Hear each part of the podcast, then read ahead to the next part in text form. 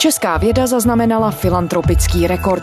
Manželé Hana a Dalimil Dvořákovi, kteří se podíleli na vývoji léku proti viru HIV, se rozhodli věnovat 200 milionů korun na podporu mladých chemiků. Jde o jeden z vůbec největších soukromých darů české vědě v novodobé historii.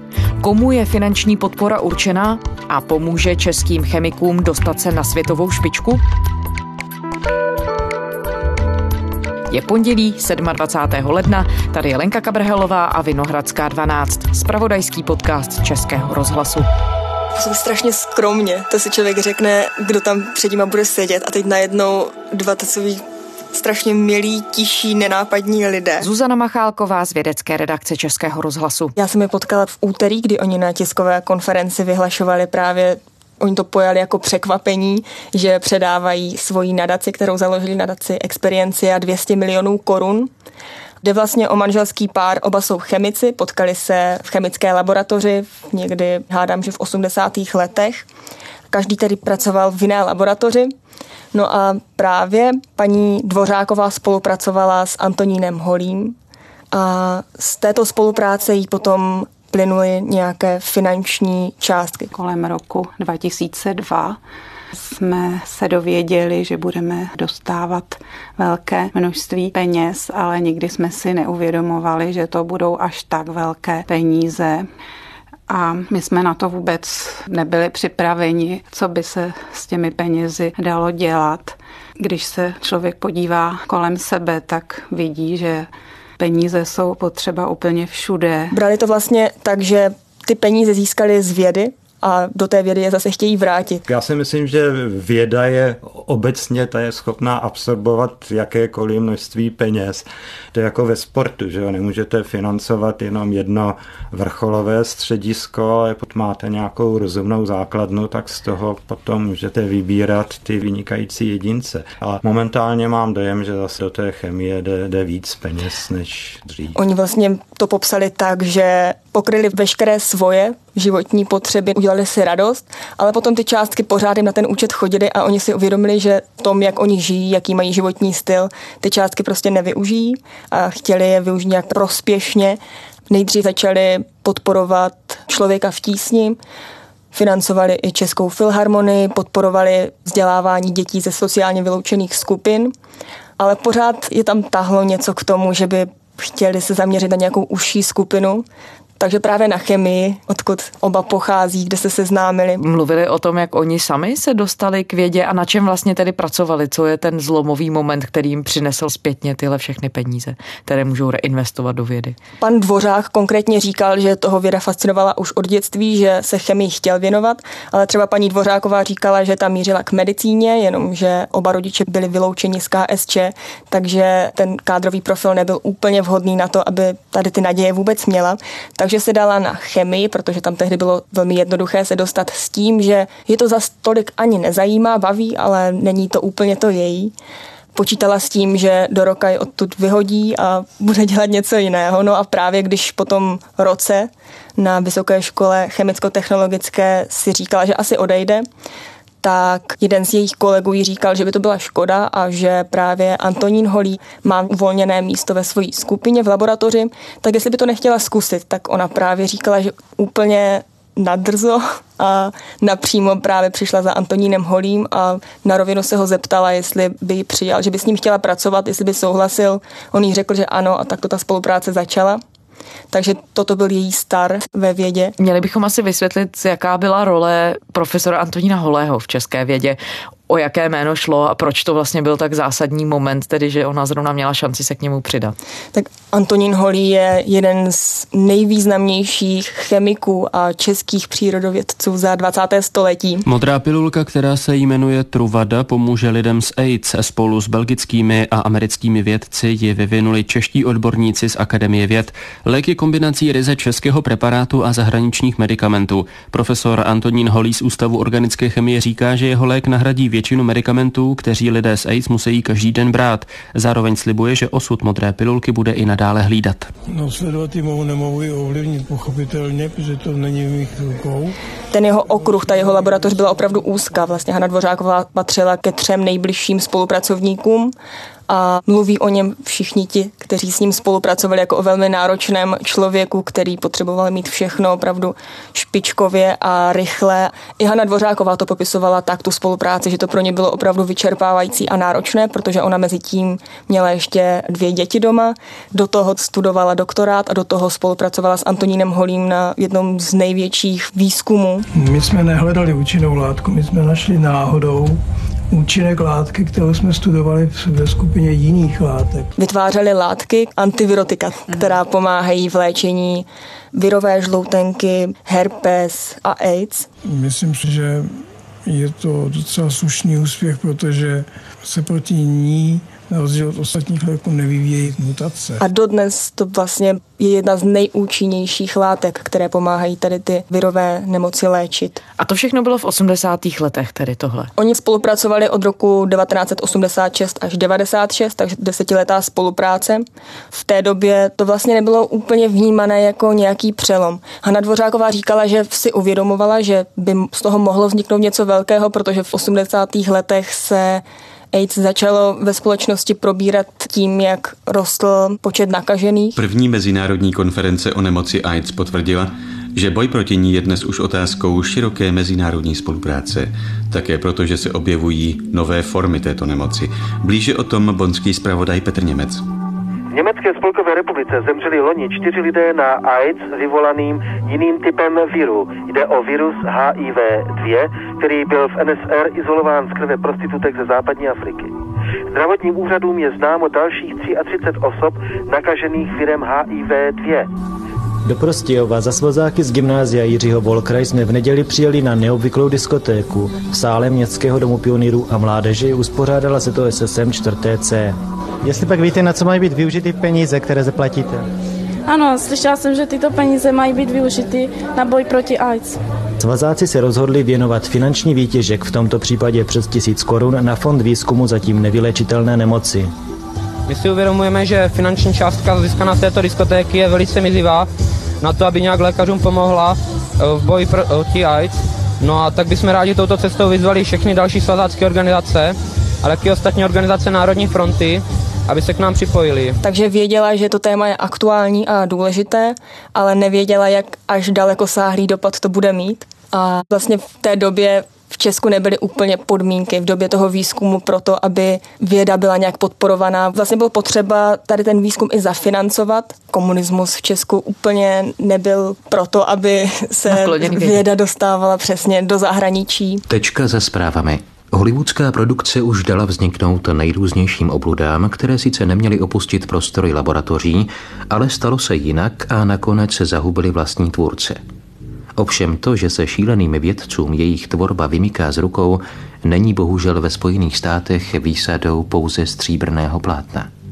Upozorňuje na to i zpráva vlivného irského deníku Sandy Press, který cituje názory několika vědců v různých západních zemích. Ti došli k závěru, že virus těžkého onemocnění, při kterém pacient ztrácí imunologické schopnosti, známý pod zkratkou AIDS, pochází z laboratoří Pentagonu, kde se rodí i ostatní hrůzy v podobě jaderných, chemických, kosmických i bakteriologických zbraní. Takže profesor Holí nějakou dobu to vypadalo, že vůbec antivirotika nebudou.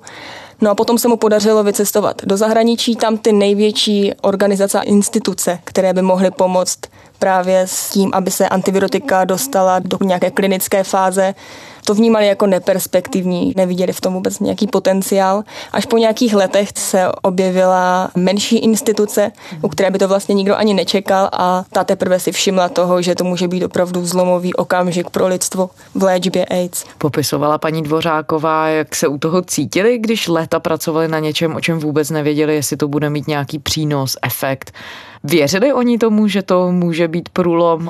Ona to popisovala tak, že ano, věřili tomu, že to může mít dopad a že to může být opravdu průlomové. Na druhou stranu ona na to vzpomíná jako na opravdu dřinu, na to, že to bylo únavné období náročné, vzpomíná na ty nároky, které na ní profesor Holý měl, že ji učil využívat každou minutu, ale je za to ráda, opravdu cení si té jeho pečlivosti a je si vědoma teda toho, že bez ní by nedošli tak daleko. No, takže v české a vlastně potažmo i ve světové vědě ten její jejich výzkum a objev znamenal přelom, dá se to tak říct. Přesně tak, přesně tak. Dodnes se díky jejich poznatkům léčí miliony lidí na celém světě. To je právě něco, co si Hanna Dvořáková uvědomuje a bere jako svoji zodpovědnost nebo takové své poslání, aby tímto pomáhala i dál. No a jak to potom prakticky tedy funguje? Oni objevili tu látku a tu nějakým způsobem patentovali a dnes z ní dostávají ještě peníze? Přesně tak. Vlastně ona mluví o tom, že oni nevěděli, jak moc průlomové nebo jak dlouhodobý dopad to bude mít, protože říkala, že profesor Holý nebyl úplně sdílný ohledně těch licencí, takže on s Američany komunikoval o nějakém patentování, ale s těmi svými spolupracovníky to nějak nekonzultoval. Akademie věd představila nový český preparát, který by měl chránit proti infekci virem HIV způsobujícím AIDS. Objevili ho vědci z Ústavu organické chemie a biochemie ve spolupráci s kolegy z Katolické univerzity v belgické Lovani. Oč jde, objasnil ředitel Ústavu organické chemie Akademie věd Antonín Holý. Je to látka, která jednak působí proti samotnému viru AIDS, tedy viru HIV, ale co je zvláštní na této látce, je její vlastnost zabránit projevům infekce poté, když k ní dojde. Takže oni věděli, že z toho něco dostávat budou, ale neměli vůbec představu o tom, jaké částky. A on prý byl v tady tom licencování opravdu velmi pečlivý, že si uvědomoval do budoucna, co by to mohlo přinést. Takže Dvořákovým na přelomu tisíciletí kolem roku 2000 začaly chodit na účet nějaké peníze. Ze začátku to byly jenom takové částky, které byly takovým přilepšením k platu. Bylo to pro ně příjemné, ale nic zásadního a i tak jim to přišlo úžasné, že vlastně se před 20 lety něčím zabývali a najednou pravidelně jim přichází peníze na účet.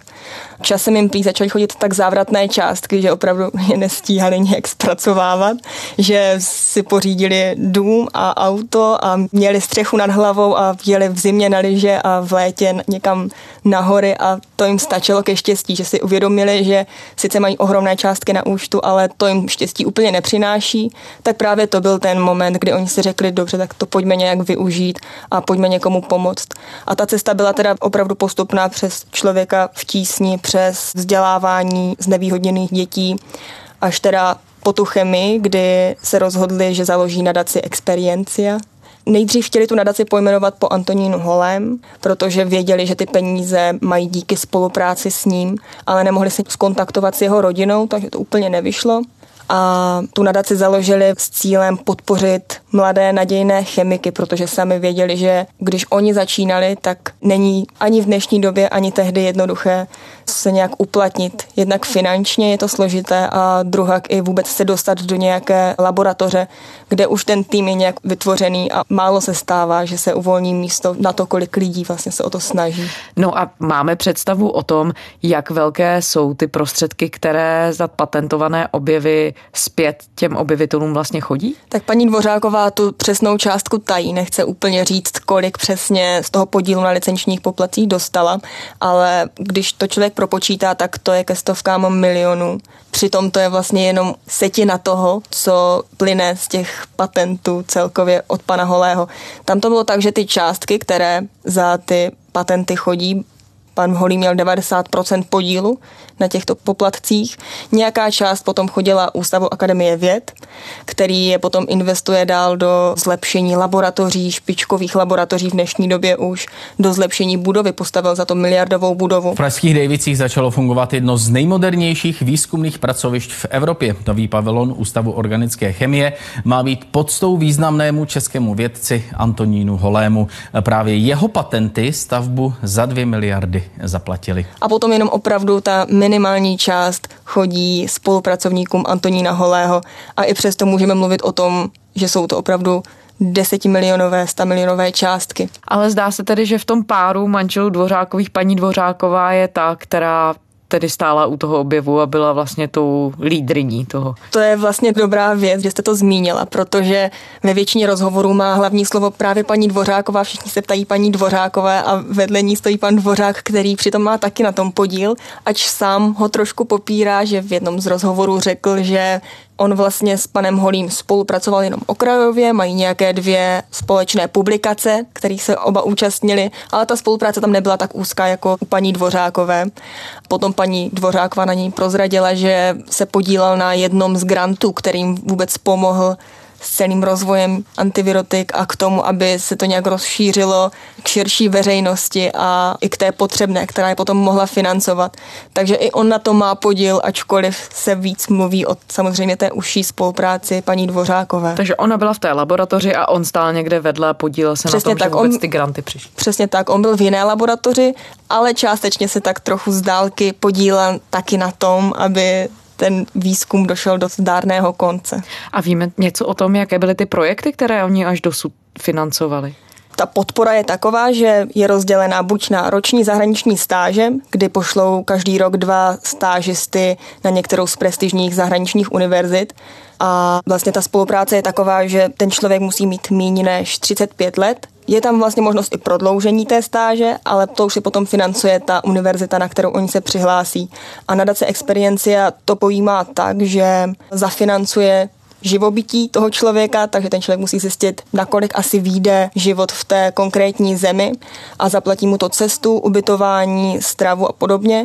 Je to taková mzda vlastně, ale laboratoř a práci na té univerzitě to už hradí ta univerzita, takže je to taková spolupráce, kterou si už ale potom zařizuje ten stážista. Bych měl jmenovat Jakub Hývl, ten byl na MIT, u profesora Šroka, což je nositel Nobelovy ceny Máme studenty na Stanfordu, ve Frankfurtu, na univerzitě v Ženevě, v Bazileji, v Toulouse. Někteří publikovali v časopise Nature, což je prestižní vědecký časopis, kde ne úplně každému se podaří publikovat. Někteří dokonce dnes jsou asistujícími profesory třeba na Havaji. Cílem je i to, aby člověk vlastně se potom vrátil do Česka a ideálně tady mohl založit svoji vlastní výzkumnou skupinu. A to je druhá forma té podpory, kdy Dvořákovi vlastně loni v lednu 2019 spustili projekt Startup Grantů. Podle nás docela ambiciozní projekt, protože my chceme podporovat to, aby se mladí vědci, kteří jsou v zahraničí, vraceli zase domů na naše pracoviště, aby zužitkovali tu zkušenost, kterou měli a aby se jim lépe vracelo, tak jim chceme udělovat ty startovací granty. Což je tříletý projekt a ten má podpořit chemika, který už rok strávil v zahraničí na nějaké stáži, aby se vrátil do Česka a tady založil svoji vlastní výzkumnou skupinu, protože to je vlastně ve vědě dost problém začít a mít na to ty finance? Uh, tak já se budu na Kolumbijské univerzitě, univerzitě v New Yorku zabývat uh, vlastně vývojem nových metod pro snížení vedlejších účinků chemoterapeutik. Uh, ty vedlejší účinky jsou totiž uh, jedním z hlavních limitujících faktorů pro uh, využití těchto léčiv. Nadace Experience letos úplně poprvé ocenila ženu jako stážistku a paní Dvořáková mluvila o tom, že ačkoliv se nechtěla úplně pouštět do takovýchto debat, tak že vlastně ženy se hlásí dost málo o granty a vůbec ve vědě obecně, nejenom v chemii. Ale je to také proto, že oni, když studují třeba do 26 let nebo i díl, potom potřebují nějakou praxi, tak jim najednou 30 let a uvažují o rodině a ty granty s tím v minulosti často nepočítali, takže ta žena se potom vrátila zpátky do práce a musela jít zase od začátku a mezi tím ti její kolegové už se zase někam posunuli. Takže tady o tom mluvili Dvořákovi, že s tím počítají v těch grantech, že v momentě, kdyby se letos třeba oceněná Eva Bednářová vrátila, a rozhodla se využít toho tříletého startup grantu, tak v tom tříletém startup grantu se počítá s tím, že ta žena si může dát nějakou pauzu a potom navázat zase na ten grant. To je možná rozdíl oproti minulosti, že už s tím ty granty počítají a většinou to rozdělí tak, že ta doba je daná a jak se to ten člověk rozdělí, nebo ta žena, jak se to rozdělí, to už je na ní. A když jste říkala, že poprvé tedy ocenili ženu, tak to znamená, že v těch předchozích projektech to byli samý muži? Vždycky muži, no. Mhm, a jak to vlastně rozhodují? Vysvětlovali to? Tam je rozsáhlá komise, která posuzuje, jak moc je ten návrh výzkumu průlomový, co přinese. Vlastně ten člověk se tím nesmí zabývat už v minulosti, musí to být něco nového, nesmí se tím zabývat nikdo na ústavu, musí to být opravdu průlomová záležitost, kde se posuzuje několik faktorů. My na nich chceme, aby napsali krátký životopis, aby napsali velmi krátce svůj projekt, Potom vyžadujeme hodnocení toho uchazeče od jeho školitele bývalého a také potřebujeme zvací dopis toho příslušného pracoviště. Paní Dvořáková popisovala, že ta komise je tak odborná, že už sami nějak dokážou poznat, jaký dopad by to potom mohlo mít v budoucnosti, takže i podle toho už sami poznají, co asi by tak mohlo být opravdu nadějné. A na jaké úrovni v tuhle chvíli česká chemie je, když evidentně tedy manželé Dvořákovi se snaží vlastně i vrátit tu znalost a nabitou zkušenost ze zahraničí sem zpátky do České republiky? Ona obecně podpora vědy v Česku není úplně špatná, což mi třeba potvrdila i Hana Dvořáková, která říkala, že vnímá, že ta podpora je v pořádku, ale pořád je to zlepšovat, pořád to není tak dostatečné a hlavně to není zaměřené, takže když je podpora vědy, tak to není úplně, že podpora chemie. Takže oni to brali tak nějaký svůj začátek, do kterého oni chtěli tu podporu vložit, ale vlastně ve srovnání se zahraničím je to pořád dost podprůměrné, což potvrdili i mladí stážisté, kteří letos vědou do USA. Ti říkali, že problémem je i to, že když už člověk má nějaký projekt, nějaký výzkum, tak bez těch financí ta univerzita v zahraničí si ho nevšimne. To potvrdil i pan Dvořák, který říkal, že jakmile člověk má nějaké stipendium, tak teprve ta univerzita ho vnímá jako atraktivního, protože potom by to musela financovat ona, nebo bylo by to vlastně nejisté tady ta spolupráce. Takže je potřeba, aby se i třeba stát zasadil trochu o podporu mladých vědců, protože to vnímá jednak spousta akademiků, začínajících vědců i vědců, kteří už se nějak uplatnili, že ta podpora je v Česku naprosto nesystematická a trochu nespravedlivá v tom, že se zaměřuje především na kvantitu než kvalitu, což je pro mladé vědce demotivující. Potom nemají tolik možností jít do zahraničí, nebo naopak česká věda nezískává zahraniční vědce, kteří by nás mohli někam posunout takže je potřeba nějaké systematičtější podpory. Mm-hmm. Ale v Česku už spousta takových projektů existuje, některé jsou opravdu mecenášské, Třeba cena Neuron je opravdu prestižní a podporuje vědce. Jedna vědkyně a sedm vědců převzalo včera večer prestižní ceny Neuron. Ty každoročně uděluje nadační fond Neuron, ale letos je předávali už po desáté. Laureáti si rozdělí celkem 6 milionů korun. Akademie věd se také snaží podporovat vědce a i nějaká podpora ze strany státu je. Rozpočet Ministerstva průmyslu a obchodu bude v příštím roce téměř 50 miliard korun, včetně evropských dotací. Po jednání s ministriní financí zahnutí ANO Alenou Šilerovou to řekl šéf rezortu průmyslu a obchodu za ANO Karel Havlíček. Ze státní kasy půjde rezortu necelých 38 miliard. Vzroste také rozpočet na kapitolu výzkum, vývoj a inovace, a to na 37 miliard korun ze současných 36 miliard, řekl Havlíček. Ale pořád, když to vezmeme v nějakém srovnání, tak nadace Experiencia tady s tou ohromnou částkou, to je opravdu unikátní. A oni teda se tu částku snaží rozdělit do dalších 20 let. Jde o investici, kterou oni nějak zaštítili, tu nadaci. Ještě bych asi zmínila, oni to udělali proto, že si uvědomovali, že ta nadace na nich závisí a že kdyby cokoliv se stalo, takže by to bez nich mohlo spadnout a to oni nechtěli. A věděli, že když tam vloží tady tuto částku, tak ta nadace se nějakým způsobem bude moct zprofesionalizovat, rozšíří svůj tým té nadace, založí nějakou správní radu. Chtěli to zařídit tak, aby ta nadace fungovala bez jejich pomoci, protože do té doby, když potřebovali nějaké finance, tak to bylo nárazové, že ředitel nadace kontaktoval paní Dvořákovou a ona ze soukromých prostředků poslala tu určitou částku.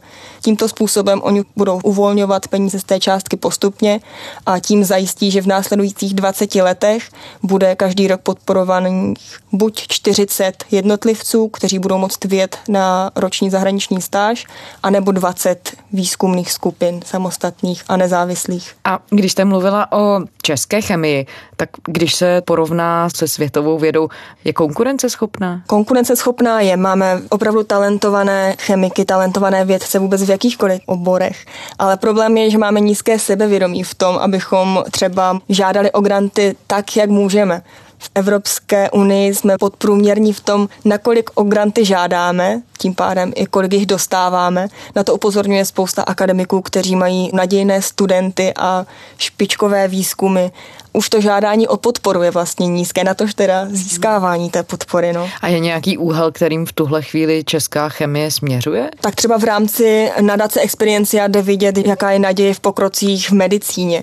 Spousta těch stážistů se zaměřuje buď na léčbu chronických bolestí, diabetes nebo rakoviny pomáhají regenerovat tkáně po infarktu, pomáhají s Alzheimerem. Takže už ta chemie je vlastně na tak dobré cestě v tom udělat další nějaký velký pokrok v medicíně, že by byla škoda to promrhat nedostatečnou podporou nesystematickou. Proto je super, že nadace Experiencia jim to tímto způsobem umožňuje a jejich cílem je úplně v ideálním případě, kdyby někdo z těch stážistů dostal Nobelovu cenu v budoucnu. The Royal Swedish Academy of Sciences has today decided to award the 2019 Nobel Prize in Chemistry. Říkají to teda tak skromně a stážisti tomu úplně nevěřili, ale všichni potvrdili, že by je rádi a že k tomu míří. Zuzana Machálková z redakce Vědy Českého rozhlasu. Děkujeme. Naslyšenou, díky. Z pondělní Vinohradské 12 je to vše. Poslouchejte nás kdykoliv v podcastových aplikacích, na spravodajském webu iRozhlas.cz a pište nám na adresu vinohradská12 zavináč rozhlas.cz. Těšíme se zítra.